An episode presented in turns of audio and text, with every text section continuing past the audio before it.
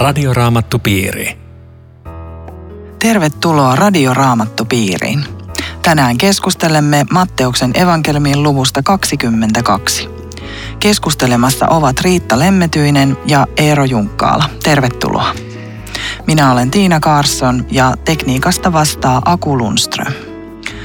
Matteuksen evankeliumin loppupuolella puhutaan ylösnousemuksesta. Siinä Jeesus on kohtaamassa saddukeuksia. Keitäs he olivatkaan? Niin me mennään tuosta jakeesta 23 eteenpäin, luvussa 22. Ja siinä sanotaan siis näin, että Jeesuksen luo tuli saddukeuksia, jotka kieltävät ylösnousemuksen. Ja he esittävät kysymyksen. Eli tämähän oli porukkaa, jota on aina silloin tällöin tässä vähän esitelty. Toinen juutalaisten pääryhmistä, joka oli nimenomaan vähän tällaista yhteiskunnallista eliittiä ja ylipappeja, mutta jonka yksi tunnusmerkki on juuri tämä ylösnousemuksen kieltäminen, joka on muutaman kerran täällä sanottu. Ja toinen tunnusmerkki on se, että he olivat hyvin vapaamielisiä, liberaalia papistoa, koska he noukki Vanhasta testamentista vain 5 Mooseksen kirjaa.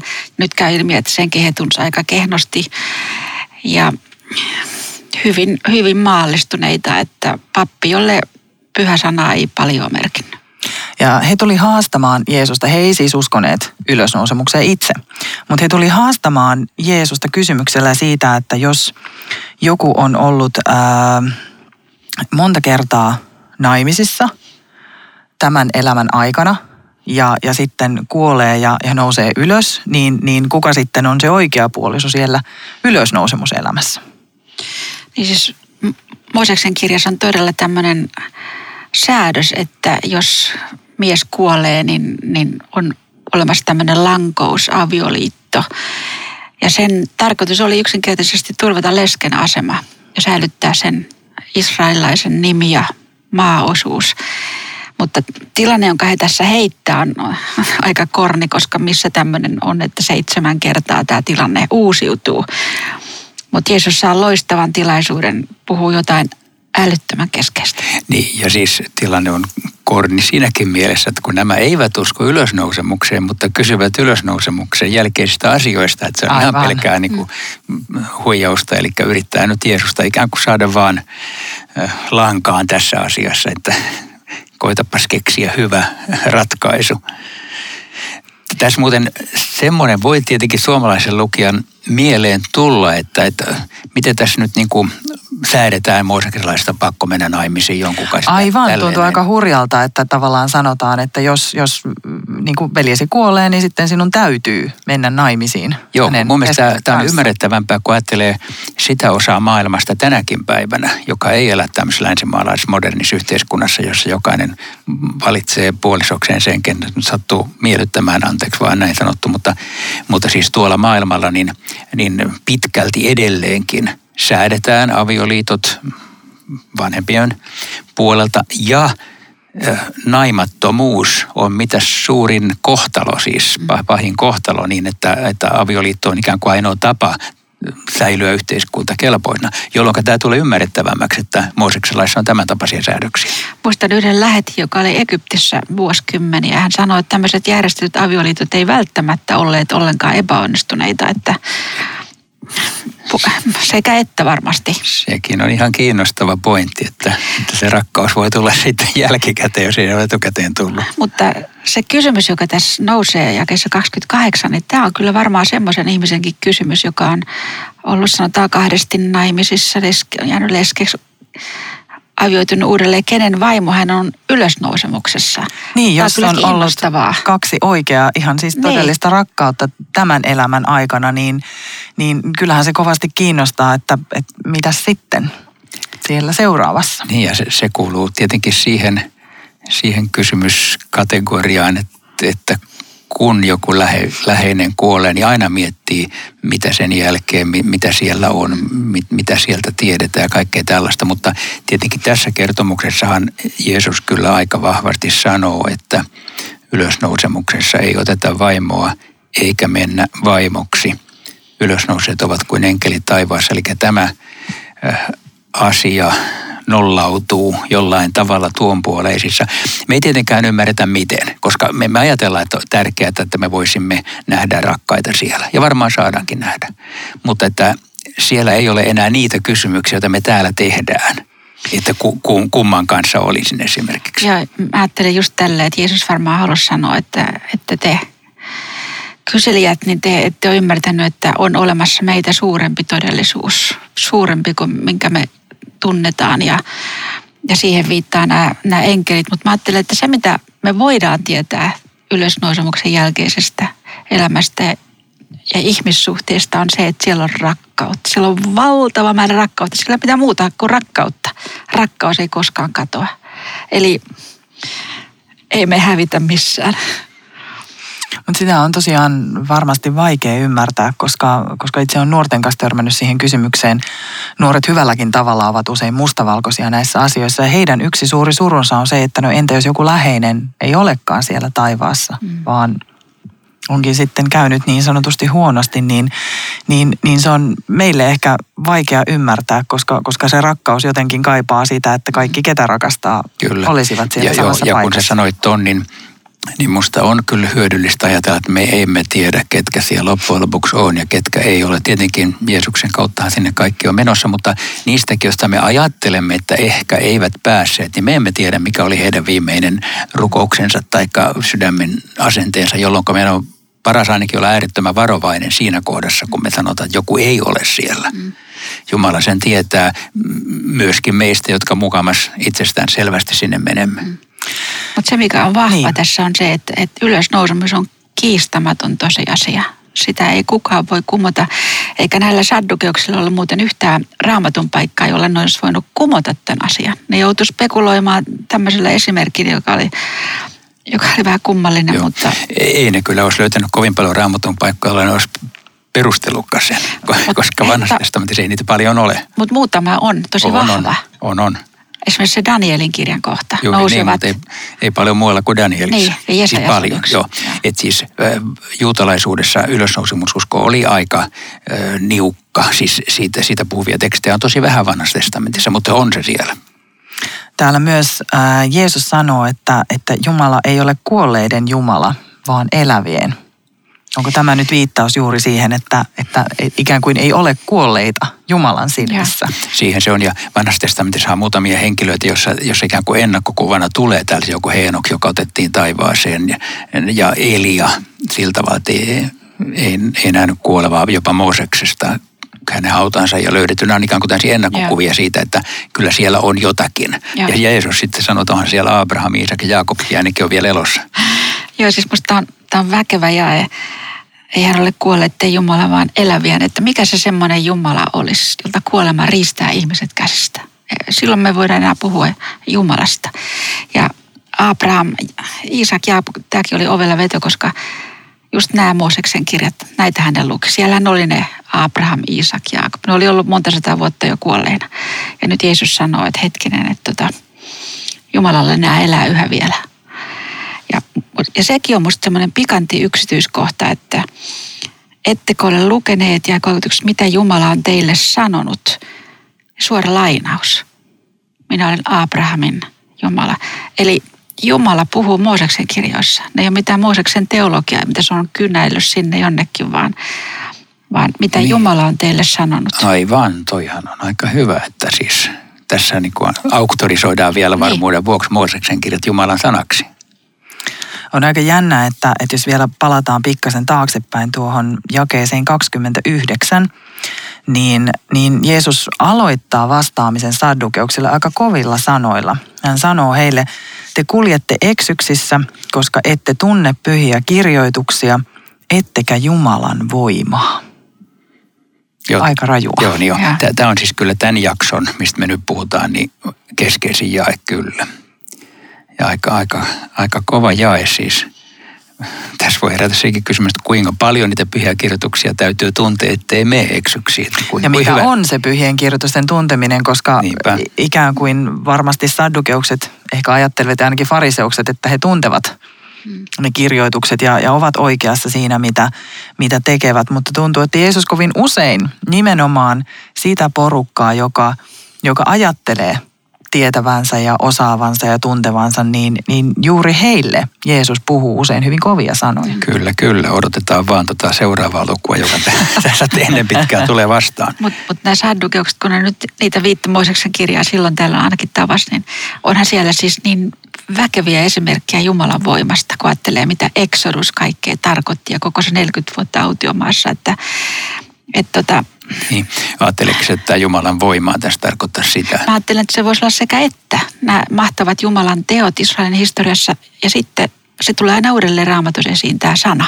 Joo. Kun mä ajattelen, että jotenkin niin tämän jakeen 29, että siinä on niin kuin Raamatun tuntemus toisessa vaakakupissa ja sitten niin kuin elämä Jumalan kanssa toisessa vaakakupissa. Että se Jumalan voima, tietenkin se voi tarkoittaa sellaista dynamiittia, mutta Raamatussa voima pukeutuu sen heikkouteen ja tällä tavalla, mutta se on niin kuin se Jumalan todellisuuden eläminen todeksi.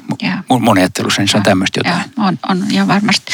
Mutta siinä taas tullaan siihen, miten tärkeää on siis tavalla tai toisella opiskella Raamattua.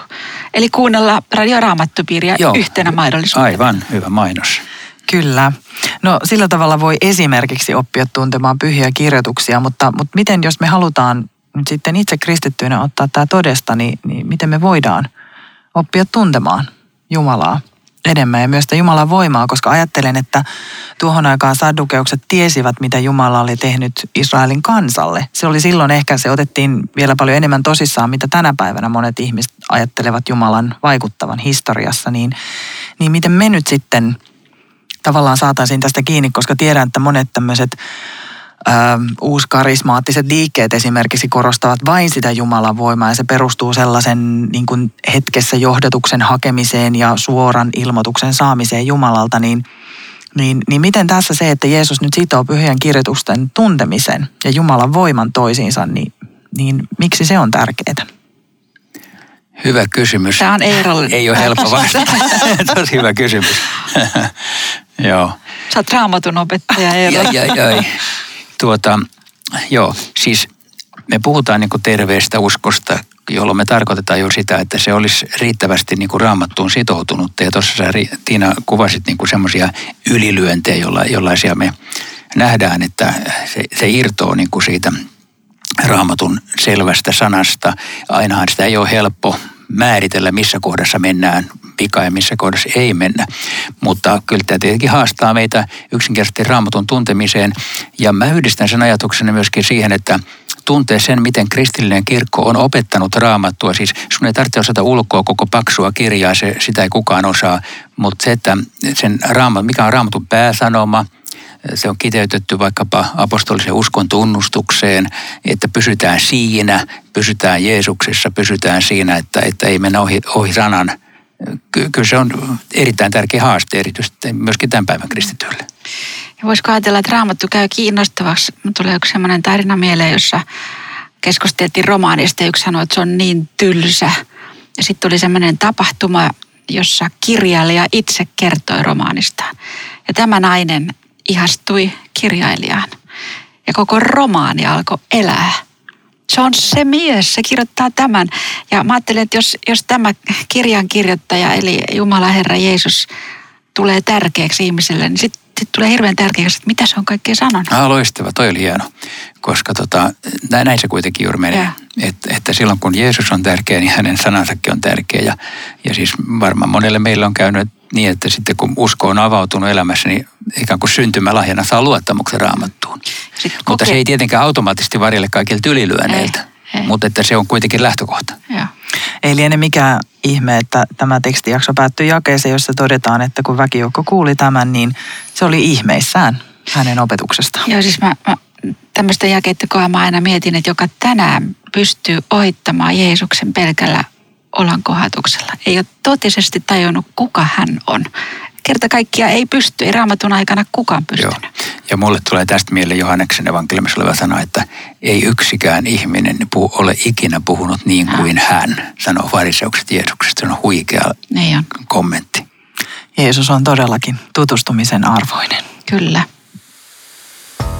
Tämä on Radio Raamattupiiri.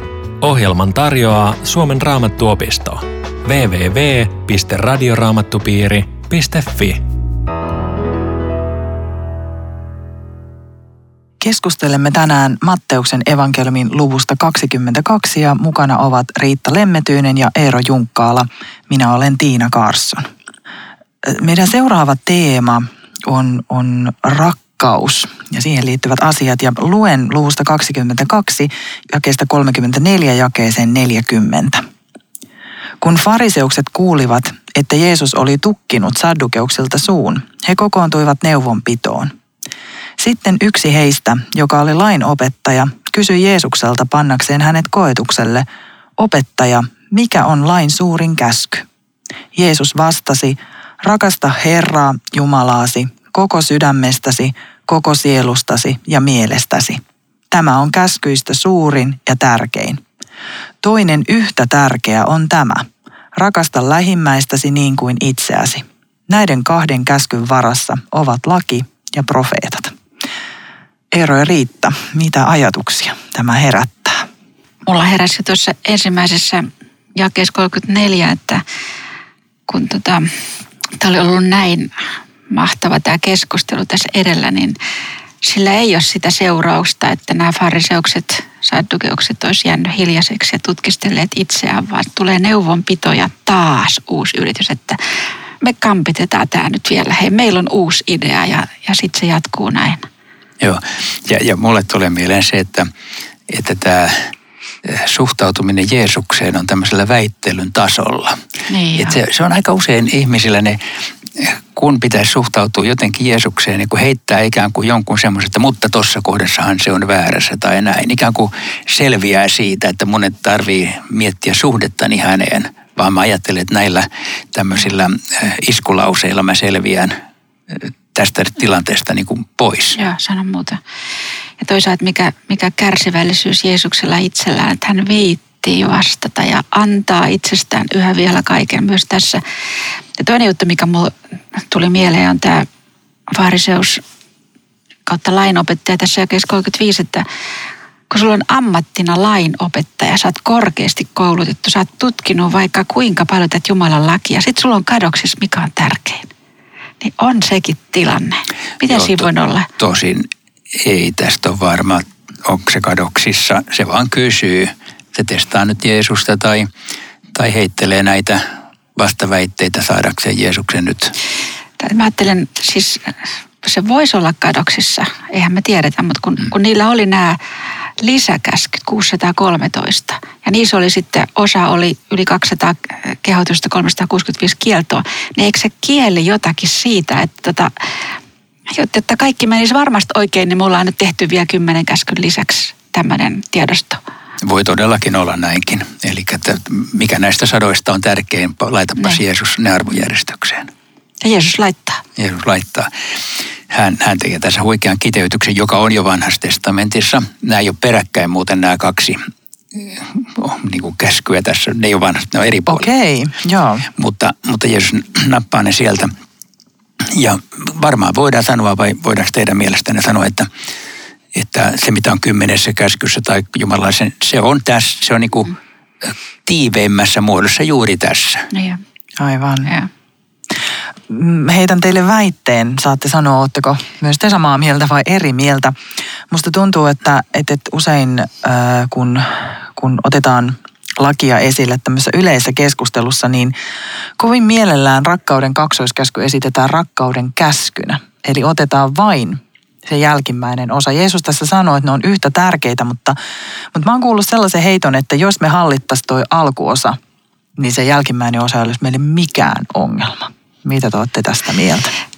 Jos silleen ajattelee, että niin kuin Paavalin opetuksessa tulee jatkuvasti se, että usko ja rakkaus. Siitä uskosta syntyy se rakkaus. Ne on molemmat Jumalan työtä ihmisessä, niin tältä osin varmasti on juuri näin, että ilman tätä ensimmäistä, jossa Jumala on ihmisellä keskiössä, on syntynyt suhde häneen, ei ole sitä lähimmäisen rakkauttakaan. Niin, ja tarkoititko sä Tiina sitä, että usein kuulee niin kuin sanottavan, että ikään kuin lähimmäisen rakkaus olisi kaikki?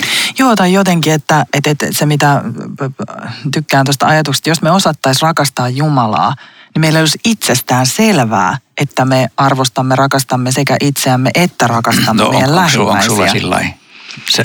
No, sehän tästä nimenomaan on vaikea. Se Jumalan rakastaminen on lähes täysin mahdotonta, jos ajatellaan, että sitä pystyisi jollain lailla puhtaasti tekemään. Mutta musta se on nimenomaan positiivinen haaste, että musta välillä näitä asetetaan vähän turhaakin vastakkain, että jos mä rakastan Jumalaa, niin ikään kuin sit mä en välitä lähimmäisistäni. Tai että sitten osa sanoo, että nimenomaan lähimmäiset on tärkeitä, että kyllä se Jumala-asia jossain tulee. Mutta niin nämä nimenomaan, jos nämä on tasapainossa, niin silloin ne molemmat rullaa ja toimii. Joo, ihan varmaan on tollaan. Ja siis tämä on se järjestys Jumalan rakkaudesta, Jeesuksen kohtaamisesta, suhteesta häneen seuraa suhdetta, rakastavaisuutta lähimmäisiin. Mutta siis kun tässä on kysymys Jumalalaista, niin mehän jäädään alamittaisiksi joka päivä. Ja tähän tulee vähän niin kuin ristiriitaakin. Mulla on jäänyt kovasti mieleen se Luukas 7, kun monta kertaa ihminen kysyy, että kun mä en voi rakastaa, mä en kestä sitä yhtä ihmistä ja pitäisi, niin mulla oli oikein avaavaa kerran, kun mä ymmärsin tämän jollakin uudella lailla, jolle paljon anteeksi annetaan, hän rakastaa paljon. Jolle vähän anteeksi annetaan, hän rakastaa vähän. Eli miten sitä rakkautta syntyy? Että minusta tulee syntinen ihminen ja mä saan paljon anteeksi. Joka saa paljon anteeksi, hän rakastaa paljon. Eli se on sen anteeksi antamuksen hedelmää ja jotain semmoista, joka tätä kautta tulvii arkeen. Ei sille, että mä onnistun ja kestän ja maltoin kieleni taas. Joo. Niinpä. Ja ehkä tässä kohdassa, kun tämä on nyt Jumalan laki tässä kiteytetty oikein viimeisen päälle hienosti, niin on hyvä niin kuin muistuttaa lain tehtävästä, että Jumalan lailla on niin kuin kahtalainen tehtävä. Sen ykköstehtävä on näyttää, että elä sen mukaan, niin elämä menee hyvin. Se on niin kuin tienviitta hyvään elämään. Ja kaikilla muillakin menee hyvin. Ja kaikilla menee. Koko yhteiskunta toimisi hyvin, kaikki toimisi hyvin, jos me täytettäisiin se. Ja meidän pitää täyttää. Se on ehdottomasti käsky, näin täytyy tehdä. Mutta sitten lain toinen tehtävä, siis ihan alkuperäistehtävä on myös se, että osoittaa meidät lain rikkojiksi. Eli se on peili, joka paljastaa meille, että en koskaan täytä täysin Jumalan lakia. Ja se osoittaa sen takia, että mä tarvitsen Jeesusta, joka on täyttänyt lain.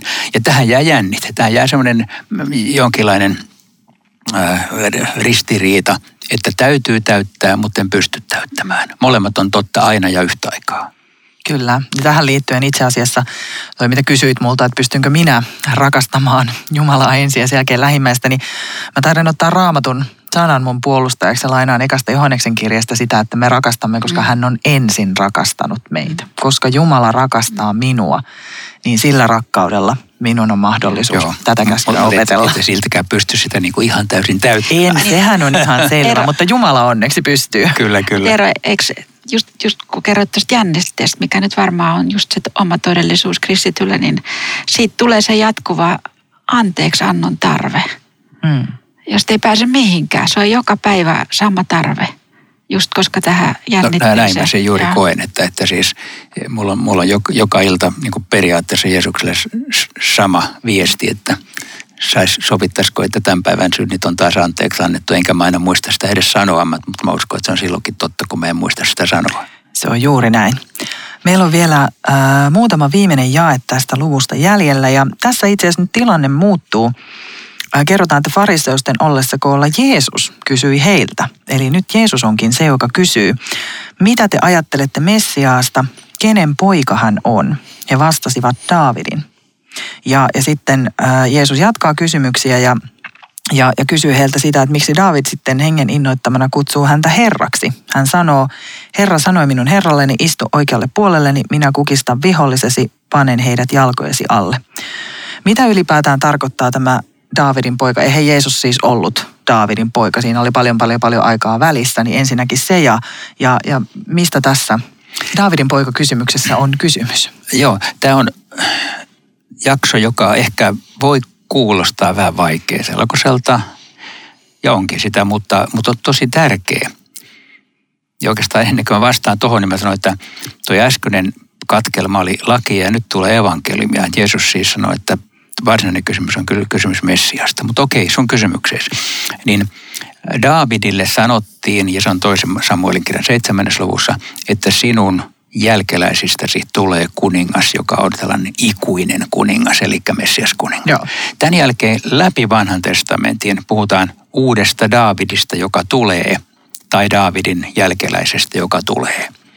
Jolloin juutalaiset tiesivät odottaa Daavidin, historiallista Daavidin sovusta kerran tulevaa Messiasta. Ja Daavidin poika tarkoittaa suomeksi Daavidin jälkeläinen. Eli se ei ole poika, se ei ole niin kuin seuraava sukupolvi, vaan siinä on sukupolvia välissä. Tämä on normaali tapa puhua näistä asioista. Raamatussa ja ylipäätänsäkin monissa kulttuureissa voidaan pojatella ikään kuin seuraavia ja seuraaviakin. Mutta tästä tulee hyvin mielenkiintoinen kysymys, siis, että Jeesus niin kuin nostaa tämän nyt sitten näille fariseuksille, jotka tunsivat raamattunsa ja myöskin tämän psalmin 110, johon hän viittaa. Olisiko se sen takia otettu puheeksi, kun fariseukset kuitenkin ehkä enemmän ajatteli sitä semmoista maallista kuningasta, jossa tämä Daavidin poika asettaa Israelin loistoon. Ja tämä, mikä sä luit, niin tämä ikuinen kuningas oli jotenkin kadoksissa. Et Jeesus varmaan siihen yrittää tähdätä, kun hän jakeessa 43 sanoo, että miksi Daavid sitten hengen innoittamana kutsuu häntä herraksi. Eihän kukaan isä kutsu poikaa herraksi. Ja näin tapahtuu. Tässä täytyy olla jumalallinen hahmo, jotta puhutetaan herraksi. Tämä on jotenkin kadoksissa kysyjiltä. Voisiko ajatella, että tässä on jotain tämmöistä taustalla? Kyllä. Ja siis tämä mikä on jakeet 44, tämä psalmin 110 sitaatti, joka muuten on Uudessa testamentissa erittäin monta kertaa. Se on kaikkein usein lainattu psalmin kohta. Ja se muissa Uuden testamentin kohdissa selvästi kertoo siis siitä, että Jeesus ottaa tämän kuninkuuden ylösnousemuksessa ja taivaaseen astumisessa ja istuu nyt isän oikealla puolella. Hän on se kuningas, vaikka emme vielä näe sitä valtaa tapahtuneeksi täällä maan päällä. Et siitä puhutaan, mutta kyllä tämä varmaan oli kuulijoille vähintään yhtä vaikea ymmärtää kuin mekin, että miksi Jeesus nyt puhuu tässä tämmöisestä Raamatun kohdasta. On tosi mielenkiintoista, että tämä päättyy, tämä koko luku ja tämä jakso jakeeseen. Kukaan ei pystynyt vastaamaan hänelle, eikä yksikään siitä päivästä lähtien enää rohjennut kysyä häneltä mitään. Tuliko vähän jauhot suuhun koko porukalle, kun Jeesus alkoikin kysymään? Joo, varmaan tuli. Ja siis Jeesuksen pointti on tässä jakeessa 45, että Messias on Herra. Ja nyt kuulijoiden pitäisi tajuta, että hän on se, jonka kanssa he keskustelee. Aivan. Ja tämä Herra on hebreaksi Jahve ja kreikaksi Kyrios, joka on Jumala. Ei ole kukaan muu kuin Jumala. Eli Jeesus on Daavidin poika ja Jumalan poika. Se oli se väkevä viesti tässä. Ja hän on Jumala. Ja sehän on aika rajusti sanottu, että varmaan oli ihmisiä, jotka hämmentyivät, mutta myös sitten suuttuivat. Kyllä joo, ja varmaan niin kuin jonkun päähän tulee, että ei kai vaan olla keskustelemassa itse Jumalan kanssa. Radio Raamattupiiri. Pitäisikö Eero meille vielä rukouksen tähän loppuun? Herra, kiitos, että sinä olet, Jeesus. Herra, Herramme ja vapahtajamme, kiitos, että meillä on sun sanasi, jossa riittävästi ja oikein ilmoitat itsestäsi ja rukoilemme, että olisimme sen sanan kuulijoita, mutta myöskin sen tekijöitä. Siunaa meitä hyvällä läsnäolollasi tänäänkin. Aamen. Kiitos Riitta ja Eero ja tavataan jälleen viikon kuluttua. Radio Raamattupiiri.